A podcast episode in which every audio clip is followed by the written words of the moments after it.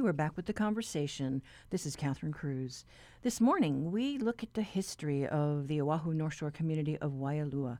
Our guest today, Kim Hee Kanoe Wong, who has a master's in oral history from Columbia University and serves as an instructor for the North Shore Ethnographic Field School created by the University of Hawaii's Archaeology Department. Uh, Ty Kawika is uh, a chair of the Department of Ethnic Studies. He's an associate professor with the Departments of Ethnic Studies and Anthropology. And Keith Awai is a Waialua community member and kumuhula, raised with his paternal grandparents in Haleiwa. His mo- father and mother hail from the Big Island. Uh, welcome to you all. Aloha. So Aloha. glad. So glad you could join us. And you know, we uh, will start by listening to some of the stories from Waialua gathered by the Center for Oral History. And to help us with that, we're joined by uh, HPR News Director Bill Dorman. Aloha, Catherine. As you mentioned earlier, you know, there are so many threads to the history of Waialua. The, the first sugar cane plantation started there in 1865, but it wasn't really a success until decades later. Castle and Cooke bought it in 1898. They built a new mill, a railway system, water storage, irrigation. Fast forward to 1991, and the Waialua Sugar Mill produced 8% of the sugar in Hawaii. Five years after that, in 1996, it was the last sugarcane plantation to close in Hawaii. Now, while Waialua's relative isolation meant change came more slowly than in some communities on this island, and you'll hear more from these interviews, which were conducted, by the way, in the summer of 1976. We start with Lorna Awai Berger, who was born in Waialua in 1905. Her Hawaiian mother was from Lahaina. Her Hawaiian Chinese father was born in Waialua, where he was a jailer. She was one of 12 children, attended Waialua Elementary School, and her continuing education took her to McKinley High School at the age of 14. She actually finished school in Greeley, Colorado, and while she came home on weekends from McKinley and visited, she didn't move back until 1965. She taught at Kalakaua, Farrington, Manoa schools, and she played Hawaiian music and sang, and occasionally did that professionally. And she talked about what it was like growing up there. We had our own taro patches. And there was a time that one of my brothers even had a rice plantation. I think he had about five acres. Because the back of Haleiwa is all farmland, mm-hmm. taro and uh, hasu and, and hasu. Uh huh. Because and then there's a spring, you know, in the back, which used to, used to feed our taro patches mm-hmm. and rice fields. Saturday was our poi day we made enough poi. Actually, I think we had two barrels that were about three quarter full of poi, which lasted the family for a whole week. We children had to go and do other chores like taking the horses down to be bathed right across the way at the beach. And then we had to do other chores like getting the wood into the kitchen, into the wood bin or clean the lan- lamps, lanterns, what, you know, fill them up with oil, wash the chimneys, put them away before we could go and play. Mm. Or and swim for the rest of the day. Did you pick limu and things like that when you were kids too with your mother? Limu fishing, we went uh, opihi fishing. Oh, we did everything that the old folks did. Do they have big opihis in this? Oh yeah, all along here. By no, all the way. In fact, we would go from here to to or just a little ways up enough. Mm. And they were good and they size? were good size. Oh, good size of opihi. And you'd have to go early in the morning when the tide is low, and we just dive, you know, all around and take whatever we want. But mm. no, no more. Mm. You can go all day and you find right. one. If you're lucky. And, mm-hmm. and the one. fishing is the same. Fish holes were destroyed by uh, these divers putting Clorox in it. Once they do that, the fish don't come back. Did you folks make your own salt? We gathered our own. Every summer, we would go to Waimea. The uh, reef, the shoreline, you know, was taken for the army when they were building the roads during the war. And so much of the uh, reef is gone. But anyway, they used to, we used to go up there and we had our own little pool. Each family had their own section. August or July, depending on how hot the sun was, you'd have these beautiful flakes. We made enough salt to last us a year. As time went on and more people came and the military started going to the beach, we didn't know whether the pools were clean. Somebody could have kapulud it, Yeah. eh? And we used to find beer cans in the in the in the pool, so we stopped going. So Keith, I don't know. Is this the Waialua you knew? no, by that time, by that time we had come here, we actually lived in Kona until I was six, and by the time we had moved with Grandpa them here to Haleiwa, all that has already was power already. All those um, patches existed, but people were were more, and my family started to lease out the, the patches to other people to raise hasu. So hasu kind of became more popular than um, than taro. But I, re- I remember that. Um, upon occasion, we we did find opihi, but I don't know if Aunt, where Auntie was interviewed, whether it was by her house, by Waimea, or in Haleiwa, I'm not sure. But where we are, by the big house, we had to go to um, fresh air camp um, to go look for opihi. But opihi wasn't as popular as, you know what pipipi is, the small little limpets that grow. Those are popular with us and hauhiuki. So things were not quite the, the same by the time uh, we came here. Um, we would go out uh, to lay nets in front of the house, but we didn't. We we pa'i pa'i. We would go lay nets at at night by the channel, and everybody get in the water and splash the water and try to chase fish into the into the nets. We did that. Um, we picked up vana. We did collect some limu.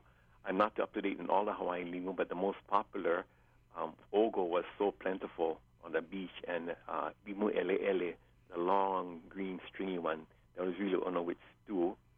Uh, remember doing that. Um, like some of her spouses, the Awais were educators. So Auntie Helen, Auntie Amy, my grandpa, they were all educators. And grandpa was a minister.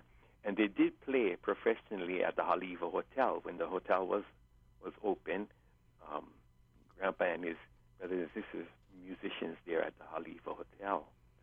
And those are some of the things I remember. The big house that exists now, from what I understand, was not the original house. But at one time, I think Grandpa said there were like 22 or 23 of them that lived there.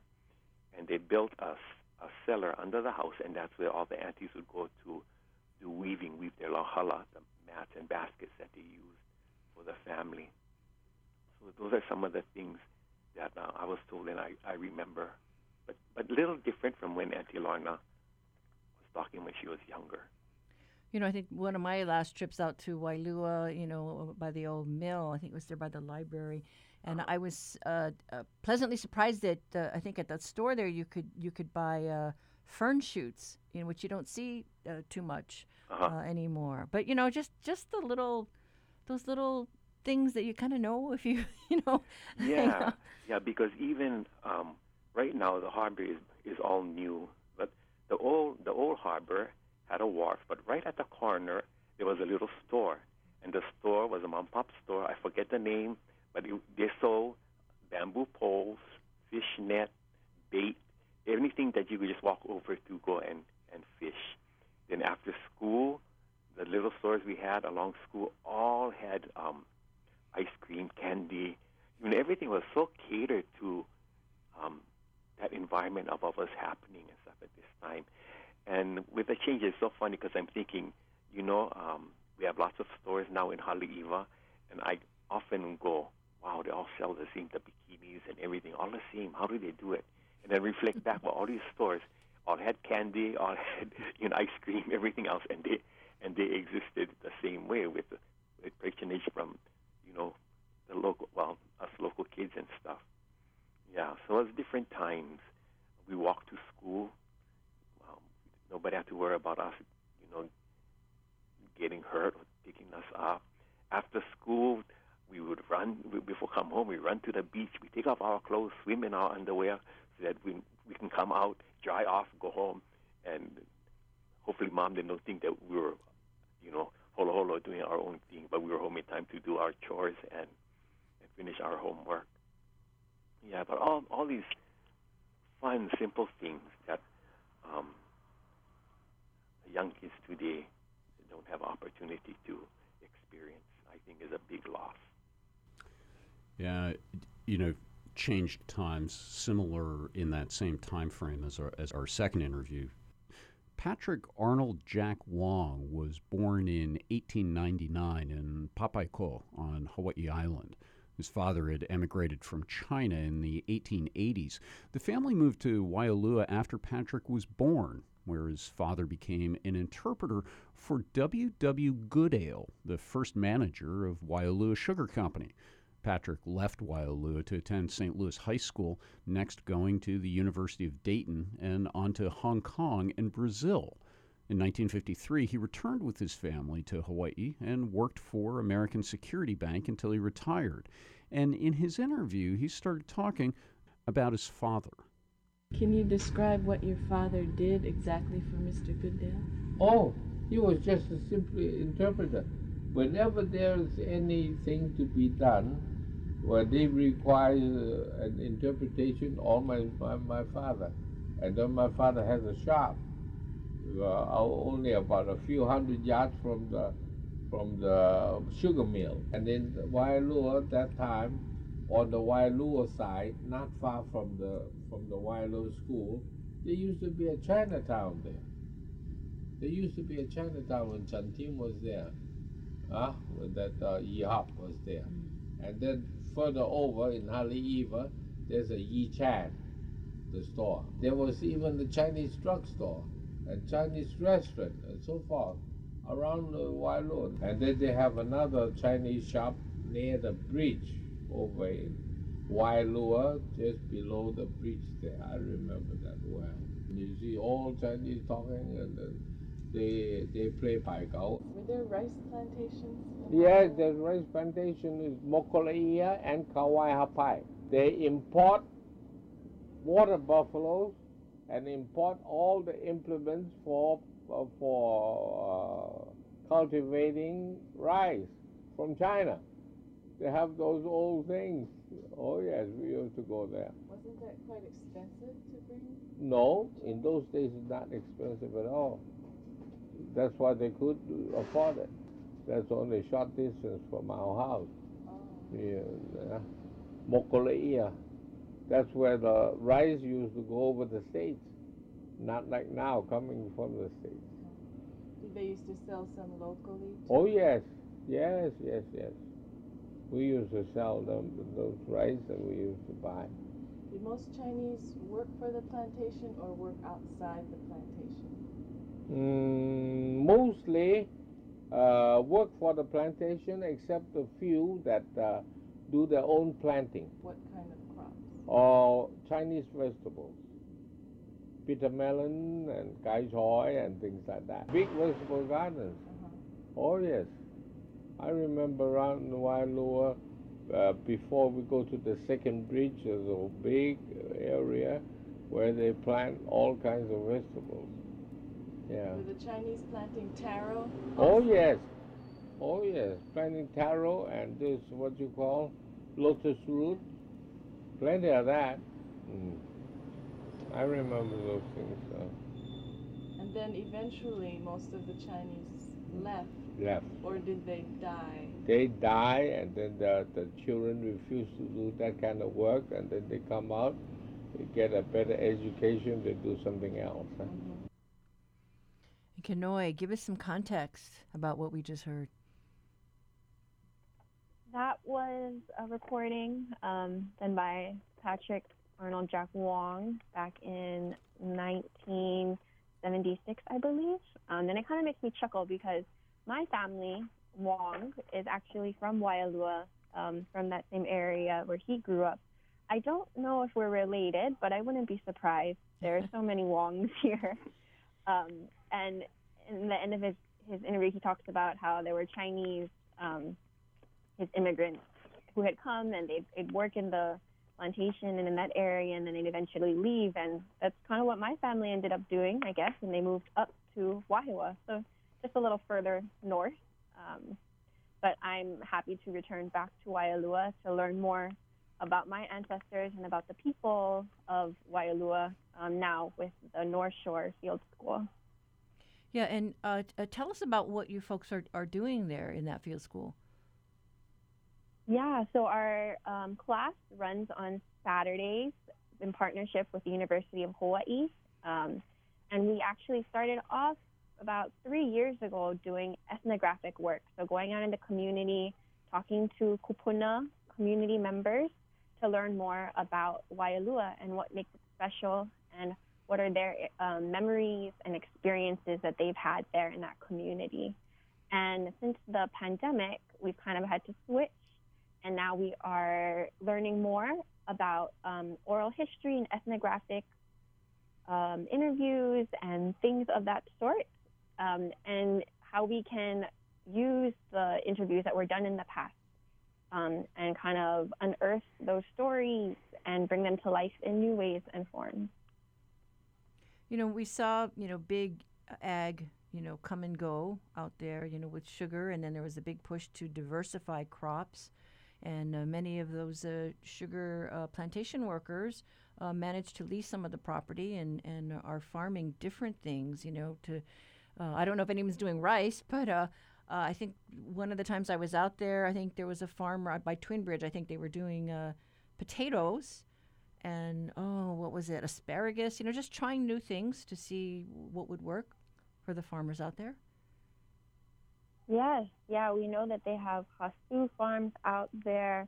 We've talked to Kupuna in the past who recall their own families growing gardens of vegetables, of fruits, of picking mangoes from trees around their neighborhood and just snacking with friends. We hear stories from our Kupuna about fishing, about going to the mountains, hunting, um, about all of these treasures and practices that they were able to do as kids and continue on um, to teach future generations and their own children and grandchildren now out in Waialua.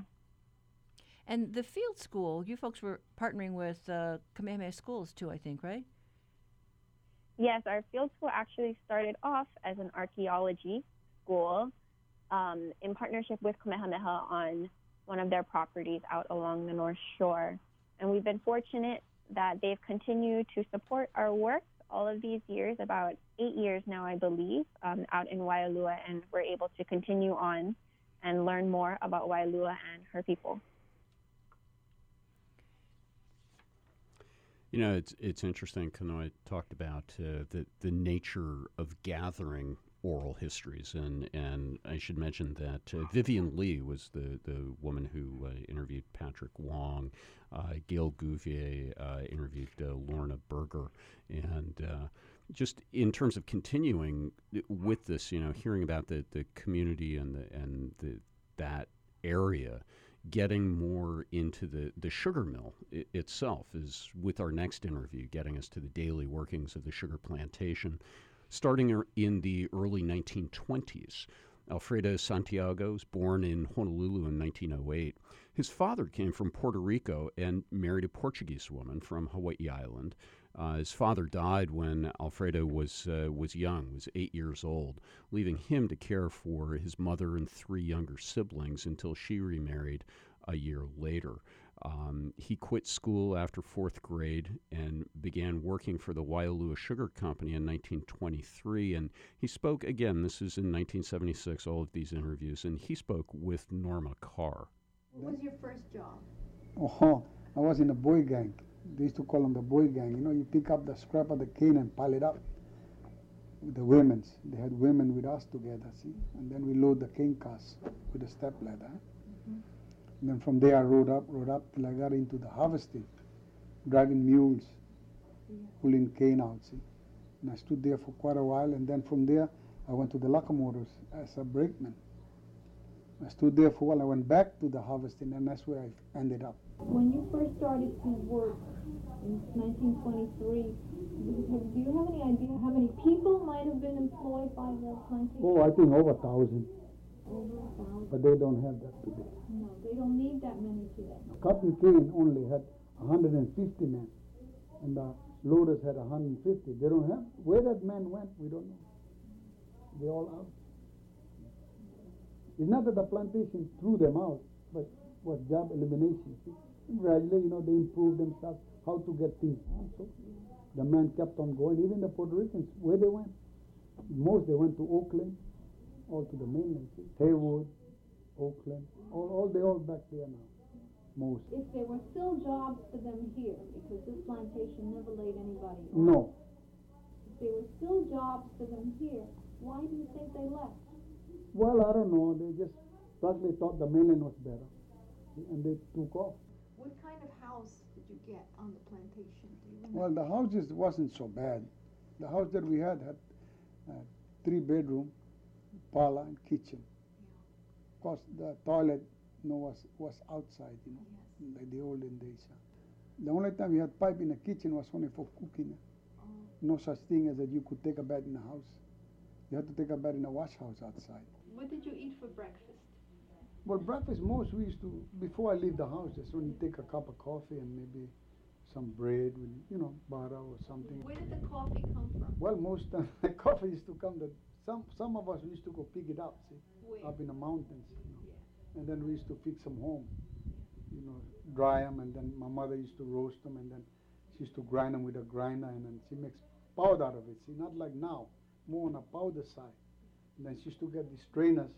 She make the hot water and put the coffee inside, so many spoons, and she got another tickle where she pour it and run the water through that bag, and then turns to the you know makes coffee. And where in the mountains? Way up in the mountain. Ooh, it's way up. Which side of Waialua? Well, we used to go up way up, go pick it up, put them in bags, and my stepfather had a they had a horse, and then we used to load them on a horse, bring them down. Then after a while, of course, the coffee started to come from Kona and all that. See? Those coffee trees are still there? Oh the yeah, mountain? they're still there. Do you go get coffee? No, there not now, not now. Why not? Because why you buy it in a store now? You don't have to. Easier. Them days was rather to go, was better off to pick it and make it than go out in a store and buy it. Different pursuit of a cup of coffee back there. Alfredo Santiago uh, talking in uh, in 1976 uh, with Norma Carr about work on the sugar plantation in Waialua, part of our uh, project with the, the folks from the Center for Oral History. And if you are just tuning in, this is the conversation on Hawaii Public Radio. Our guests in our studio, or excuse me, not in our studio, by phone, uh, Keith Awai, Kanoe Wong, and Ty Kawika Tengan, all who have deep connections to Oahu's North Shore community. Uh, you know, you can join our discussion by calling us here at 941 3689 or 1 877 941 3689 from the neighbor islands. And uh, Ty, maybe you should uh, jump in here. You know, you just heard uh, this uh, story from uh, back when. Uh, what are your thoughts? Yeah, sure. Thank you. Um, I, I am just struck by all of the, the stories and, and how much, even as they've they've changed in, in terms of the, the content and their experiences, how much we we're still hearing from Kupuna that we're interviewing today in, in our field school. So. Um, you know, as Kanoe had mentioned, um, the, the field school that we run with the support of Kamehameha Schools um, take students from UH out into the community in Waialua to, as they had done back in 1976 with the Center for Oral History, which was actually the Ethnic Studies Oral History program at the time. But in, in kind of following in, in that path, we have taken uh, students out to collect these these stories. Uncle Keith, who you know was was part of our very first um, group of kupuna that we interviewed, uh, was so generous and gracious and sharing stories about that uh, the the family lands that they're a part of that you know his great aunt Auntie Lorna was speaking about earlier. Um, and you, you get this sense of, of continuity in, in a lifestyle that's rooted both in a Hawaiian tradition uh, of being a very special and, and really sacred place where high chiefs and kahunas um, came fr- came from, um, and, and to that that really important moment of the plantations um, which the the last um, interviews, um, the, the last one that we just heard, was speaking so clearly to, and so many of the the narrators, those those people who were giving us their stories, um, had had very similar experiences, even though you know these are decades later. But growing up in, in the kind of plantation town where really the core of it is is community, um, it's work, it, it's um, these other um, connections that are that are made uh, that are really rooted in in the land. One of the aunties that we just um, interviewed last year um, was was talking about also having the outdoor bathroom. You know, when, she was growing up and, and not you know not knowing the indoor bathroom until much later. Um, we had a number of um, um, kupuna that were also employed by the the plantation. Um, Uncle Leif Anderson, who's who's another um, established and, and well respected leader in the community. Um, Uncle John Hirota, as well. Um, the the two of them were sharing um, quite a number of stories, but many people that we were working with um, had these these deep connections with the plantation, and I think it's also this moment now that the, the plantation is closed that, that's bringing all these new questions of what is the future of Waialua. Um, you mentioned the diversified ag um, as being such an uh, you know one one option um, that people are pursuing, and I think you mentioned the Twin Bridge Farms, and I think that's the Agador family. Yes. Um, and Kamehameha schools now really. Um, you know they had this big master plan in 2008 which is how we got involved with our field school is their efforts to I think think intentionally about um, caring for those lands and, and not only treating it as you know real estate or, or something else. Um, so taking care of the sacred sites but also trying to um, support agriculture in, in much of their lands especially up mauka um, a lot of these places that were mentioned in the last interview you, you can't really access anymore. It's, it's not only that you just don't go to pick up coffee beans because you can buy them at the store, but a lot of people don't have that same kind of access. Um, so people have been approaching KS and working with them to um, start up these new agricultural um, efforts. But there's always the the concern of you know when it becomes too much a part of the the, corporate ag world, right? Um, you know, there was recently the, the debate around this food hub that's coming up or has been proposed on former Dole lands. Dole being another big important entity out there, landholder that's selling off or sold off a lot of its lands. Um, a lot of the military lands, the Dillingham Airfield, you know, the the concerns over the the proposed developments there that are sort of agriculture, right. but not fake really, farms. right? Yeah, the gentleman farms or the fake farms, as some people call them. Right. So you know this, um, you know what happens in this shift from one lifestyle to another is is really the, the key question that so many are facing, and that we were encountering too when we were doing our field school. And you know these North Shore neighborhood board meetings would be happening, and you know a couple a couple of us would go, or just the narrators would talk about what's happening now in the present, and you hear these concerns with change. Even Auntie Lorna's original, you know, interview, like you always see this change, but it's it's so much quicker now that the plantation is is closed. And when you talk about the future of Wailu, I think some of those community meetings have gotten pretty heated. Yes.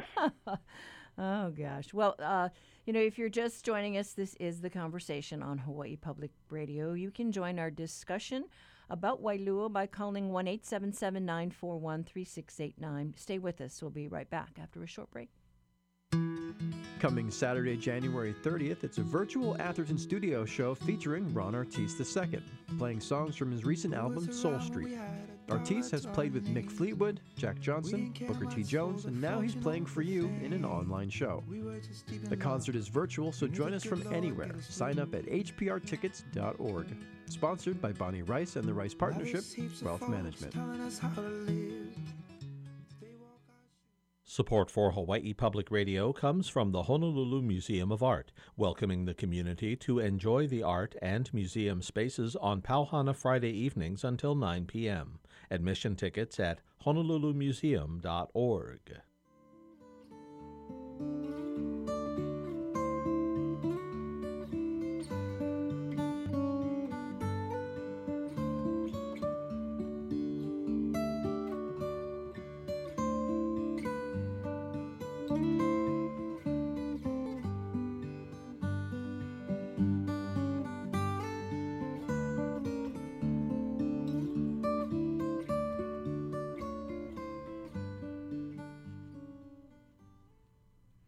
back with the conversation on Hawaii Public Radio. This is Catherine Cruz. We're talking about Waialua, and I'm joined here in the studio with uh, HPR's news director, Bill Dorman. You know, uh, Ty was just talking about the, the centrality of, of community and, and of shared community concerns. Uh, our, our next interview actually mentions a bit of a, of a familiar community concern today in, in these days of the pandemic and that's that's the flu epidemic, which was raging in Hawaii in, in 1920, and, and certainly whose presence was felt very strongly in in Waialua. Uh, David Mahoe, who was of Hawaiian and Japanese ancestry, was born in Haleiwa in 1910. At least five generations of Mahoes descend from Haleiwa. He attended Haleiwa Elementary and Le Leilehua High School dropping out during the Depression.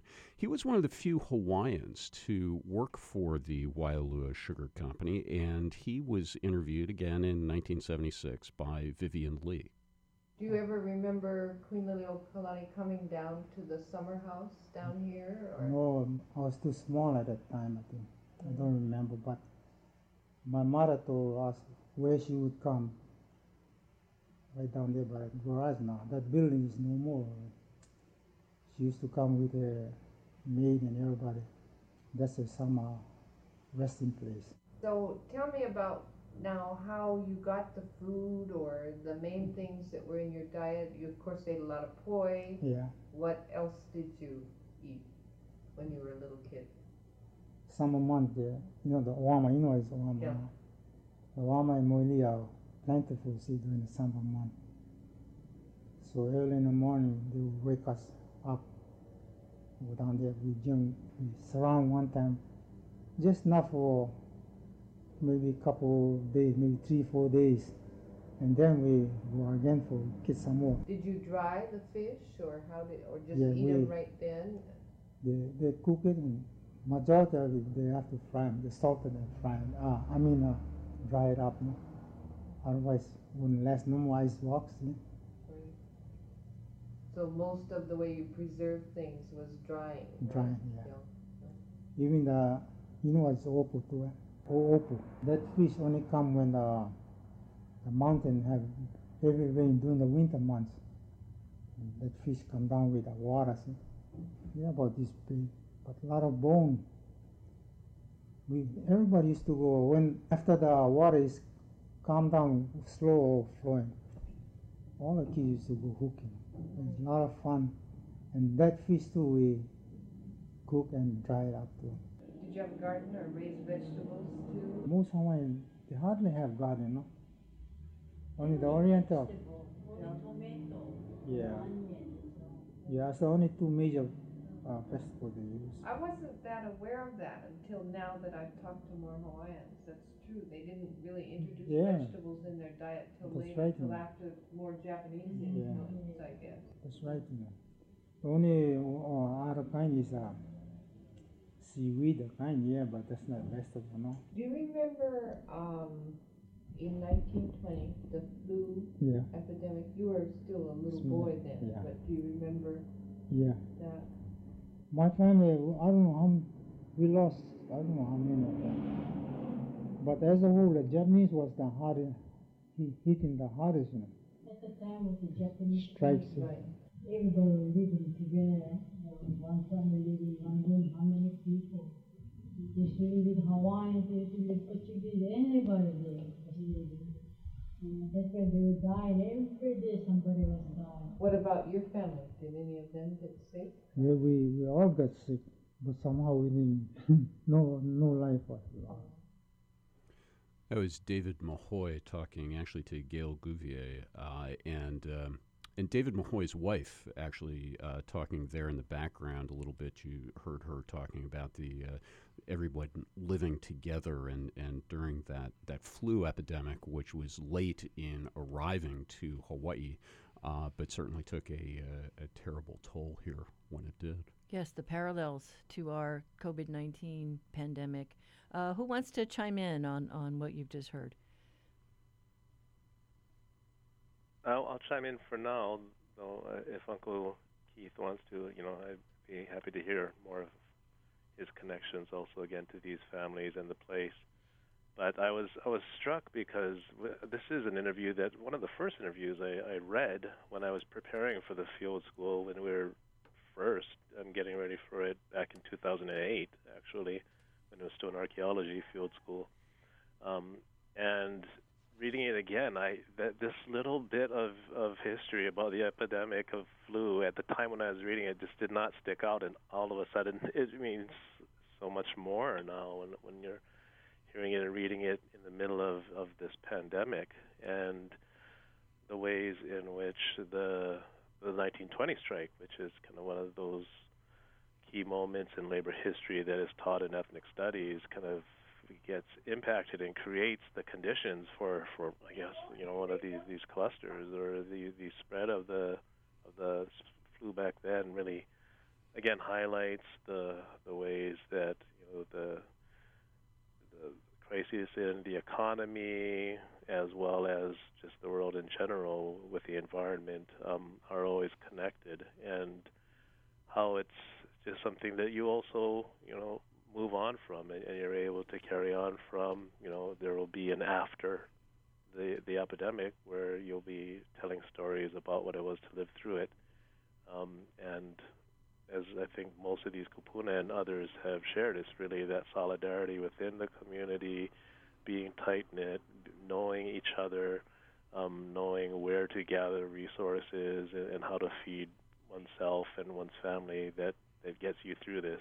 Um, and I've even heard a little bit from um, another uh, younger member of our North Shore um, kind of leadership out there, uh, Tehani Lewis Perkins, who's a part of the neighborhood board and was also a member of our field school as a community volunteer, but a very young emerging leader um, who will be on the on the webinar tomorrow.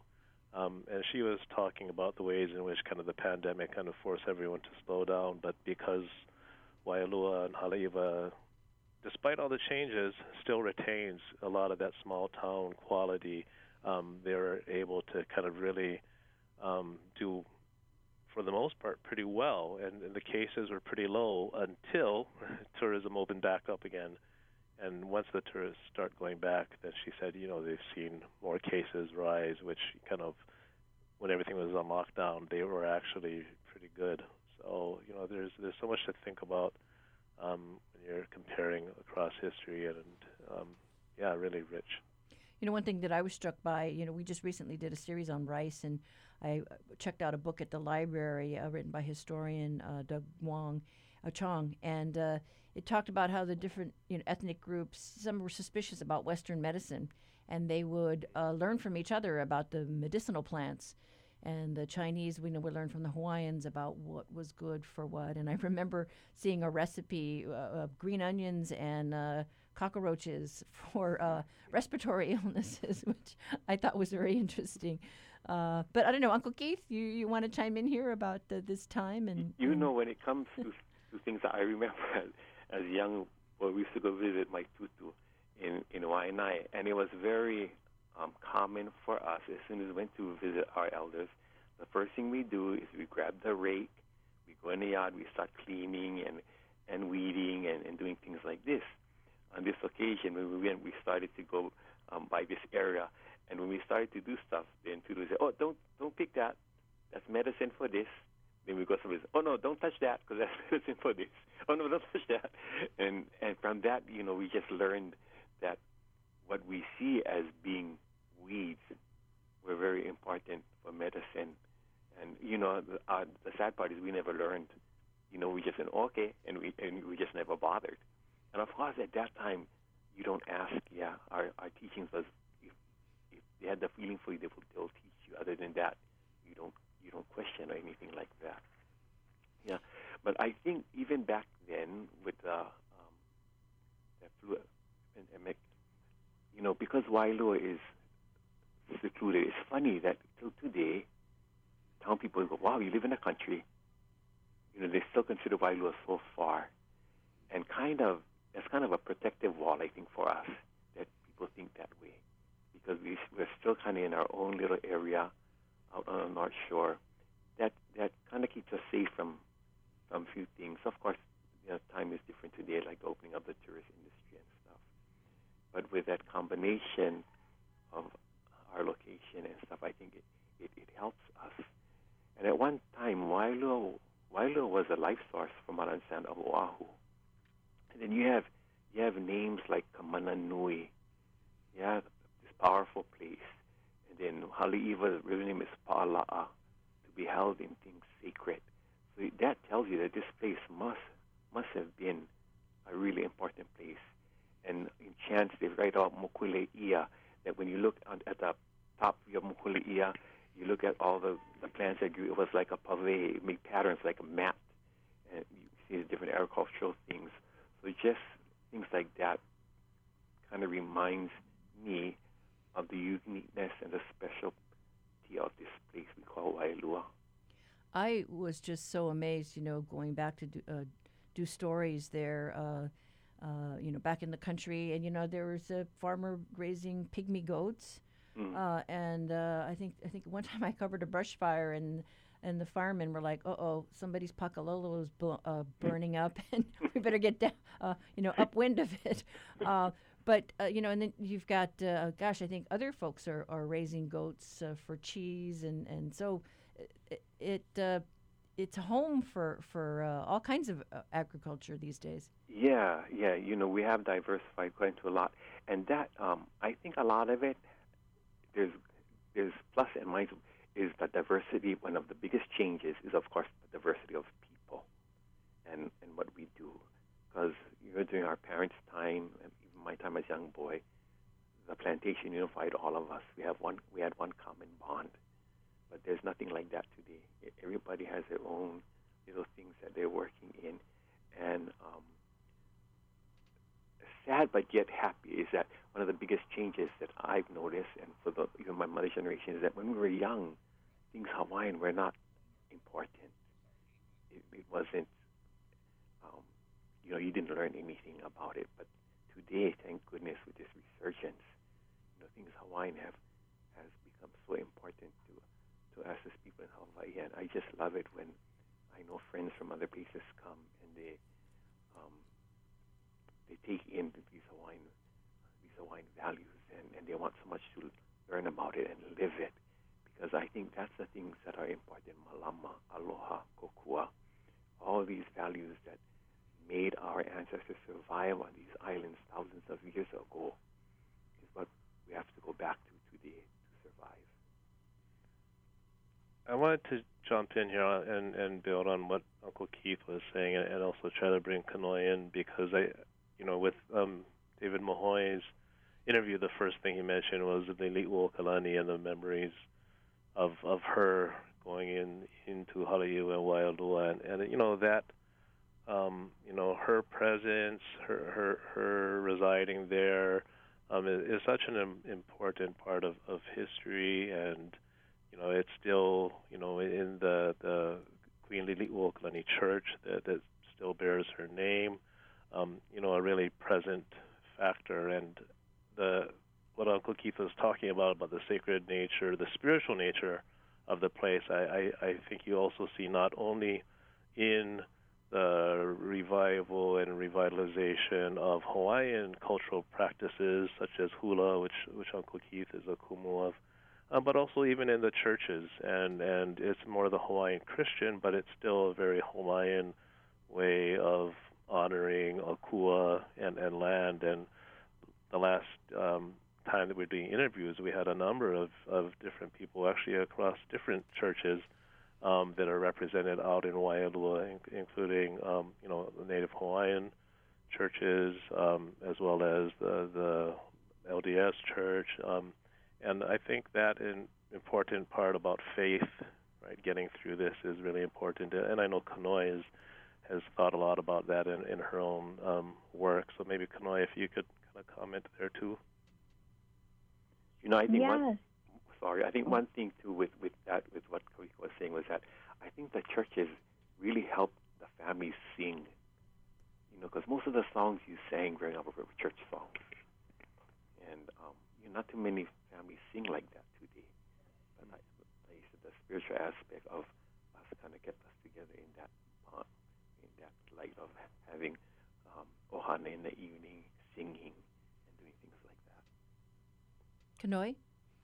Yeah, kind of to to echo off of that idea of Uncle Keith and, and the importance of mele, of um, music and singing, is uh, just one of our many oral traditions and practices that we have that unites our our own ohana, our families, but also our communities.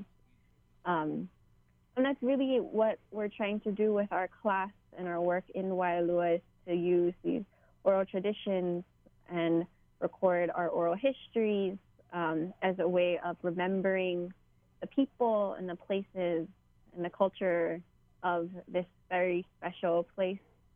Um, we're so grateful that we have these records from 1976 and that we're able to get a glimpse into time um, and to see what Waialua was like then and how these people have their own memories of Waialua. And now, with our work, we're trying to document um, Waialua today before it's gone. As we know, there's a lot of changes going on in our community, um, and we just want to remember it as best as we can before it's lost. And I kind of wanted to tie into the Center for Oral History. They're doing their project right now on the COVID 19, um, and they're collecting oral histories of people's experiences through the pandemic and learning more about how they are processing and understanding this changing world. And one day, these interviews will be um, valuable resources for us to look back on, just as we're looking back on these archival transcripts and interviews um, to see how people experience and process life then. You know, I, I know too, uh, you know, these days, Waialua is also uh, home to uh, sunflowers. there are fields of sunflowers out there, and I know uh, uh, Cortiba, I think, has, has worked with the Waialua High School and the, the, the schools out there, uh, you know, just to try and connect with the community. A lot of those families uh, are what, maybe third generation, you know, from the plantation days. Uh, but yeah, so it's, it's bridging the gap, right? How do you connect the past with the future and, and uh, you know, what does uh, Waialua hold? Part of that connection also clearly with with stories and and Ty as someone involved in gathering the stories now and then as you mentioned going through the the stories of the past certainly you've got to see a lot of parallels that go through with that. Yeah um, there's, I think the that gathering process itself is is just so important. Um, you know we we have sometimes a tendency just to look really at the content of of the stories, um, which are extremely important and valuable, and, and those connect us across the generations, right? But it's also that process of the gathering of learning how to sit and listen and to ask the right kinds of questions, and then to bring in other family members. I think when we're mentioning, you know, even in this last interview, you, you you have um, David Mahoe's wife, who's kind of on the side, but then it kind of starts being a part of it too. It um, this is something that was also common in the interviews we were doing. It, it became not only the students interviewing the kupuna, but also the family members who were kind of sitting on the side listening, and and also themselves learning these stories that might not otherwise be shared or passed down, and so um, that. Uh, that that process is, is so important for stu- um, not only students but really anyone to get involved with, and it is really available um, for everyone um, to access if they just kind of take that time. Which you know, if there's the silver lining of the pandemic, it it, it is that it's kind of led us to spend more time indoors with family, and and you maybe now have more of an opportunity to share and and to make a project of of passing these stories on and so you yourself can then pass them on to your children and grandchildren. Well, listeners, uh, if you like what you've heard today and you want to find out more, the Center for Oral History at UH Manoa will host a webinar, an online event tomorrow.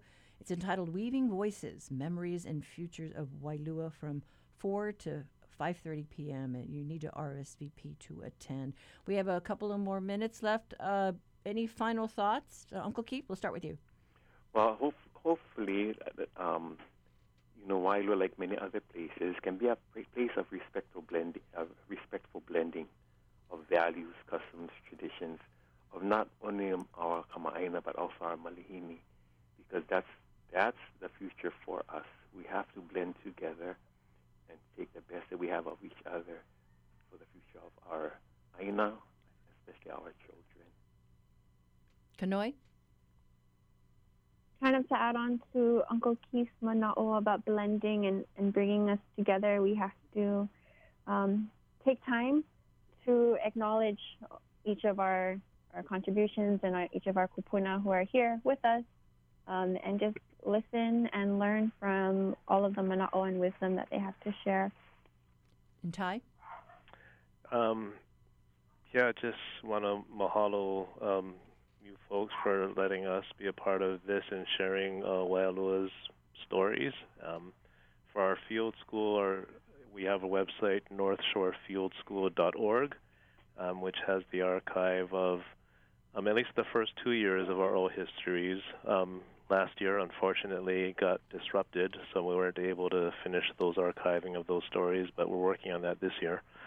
Um, but um, you know, it's it's been an honor for us um, to get to carry on this, these traditions of passing on mo'olelo. All right, we'd like to thank Ty Tengan, uh, Kanoe Wong, and Keith Awai, and Bill Dorman. And we thank you, the listener, for joining us for today's show. We'd like some feedback. Uh, what do you think? And if you want to listen back, uh, check out our podcast. I'm Catherine Cruz. Join us tomorrow for more of the conversation.